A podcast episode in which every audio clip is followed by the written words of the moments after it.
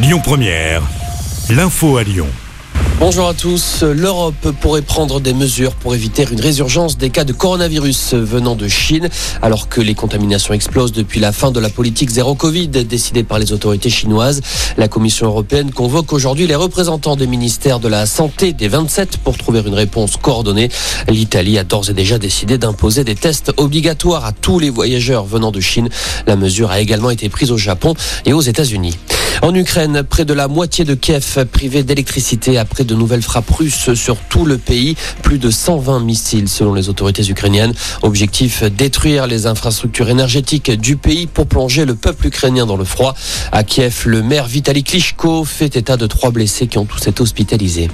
Cinq jours après l'incendie mortel qui s'est déclaré dans un pavillon de l'heure, le bilan s'alourdit.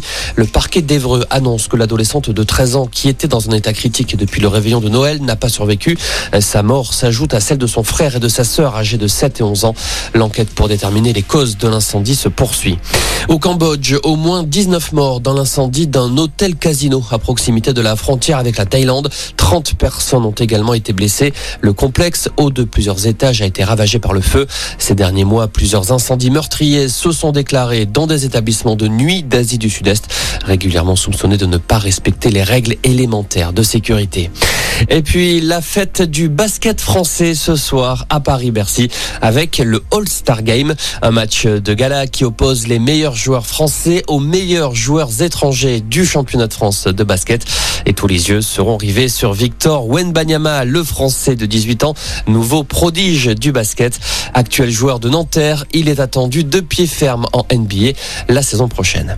Voilà pour l'essentiel de l'actualité. Passez une excellente après-midi. Écoutez votre radio Lyon Première en direct sur l'application Lyon Première, lyonpremière.fr et bien sûr à Lyon sur 90.2 FM et en DAB+. Lyon Première